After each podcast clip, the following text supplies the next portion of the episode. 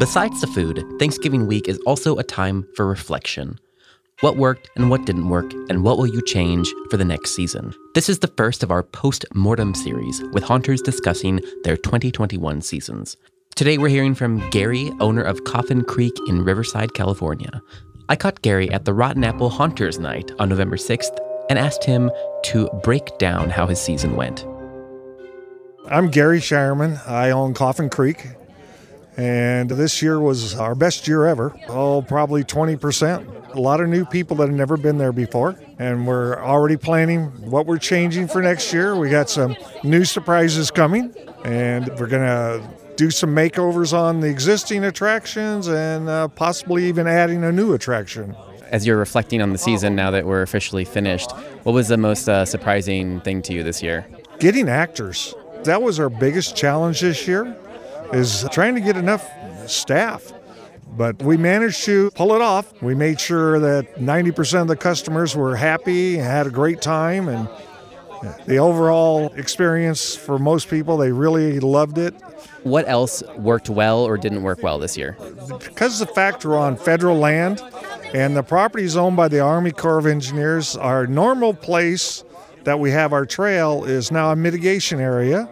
So we weren't allowed to use it. So we had to totally create a whole new trail in 30 days. The trail has always been so popular because it's actually in the woods. It's nothing nothing fake about it. So we had to take an area that basically had very few trees and create something out of nothing.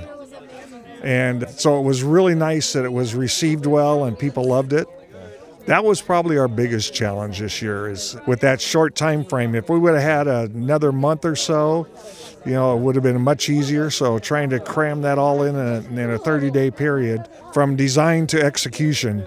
And so, what else are you thinking of adjusting for next year? Do you think you're going to need to start staffing earlier or change anything you do with that stuff, anything like that? We'll definitely start staffing earlier, just in case. You know, Riverside didn't have as many COVID restrictions as other places, so which made a lot of people happy.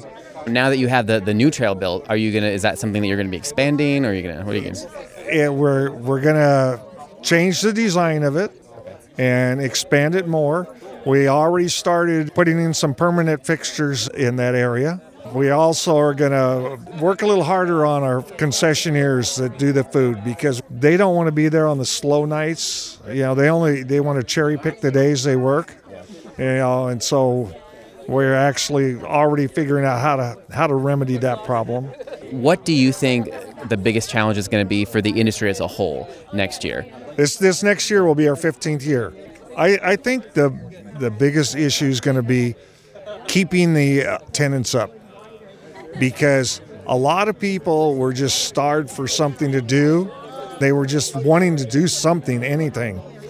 So I think that's going to be the biggest challenge to keep the numbers the same. So, like keeping those new customers that you got this year, keeping them returning. Come back. The people that are keeping them coming, returning, you know, like I say, we have a lot of people that have been coming for years and years and years, and it's like they're they're must do place to go. So so it's going to be to keep those people engaged and coming back for next year. Today's episode was produced by me, Philip Hernandez, post production by David Swope. This Haunt News Update is a production of the Haunted Attraction Network, and you can sign up to our weekly newsletter at hauntedattractionnetwork.com. Support for this episode comes from Gantom Lighting and Controls. Until next time, Haunters, stay scary. This is a Haunted Attraction Network production.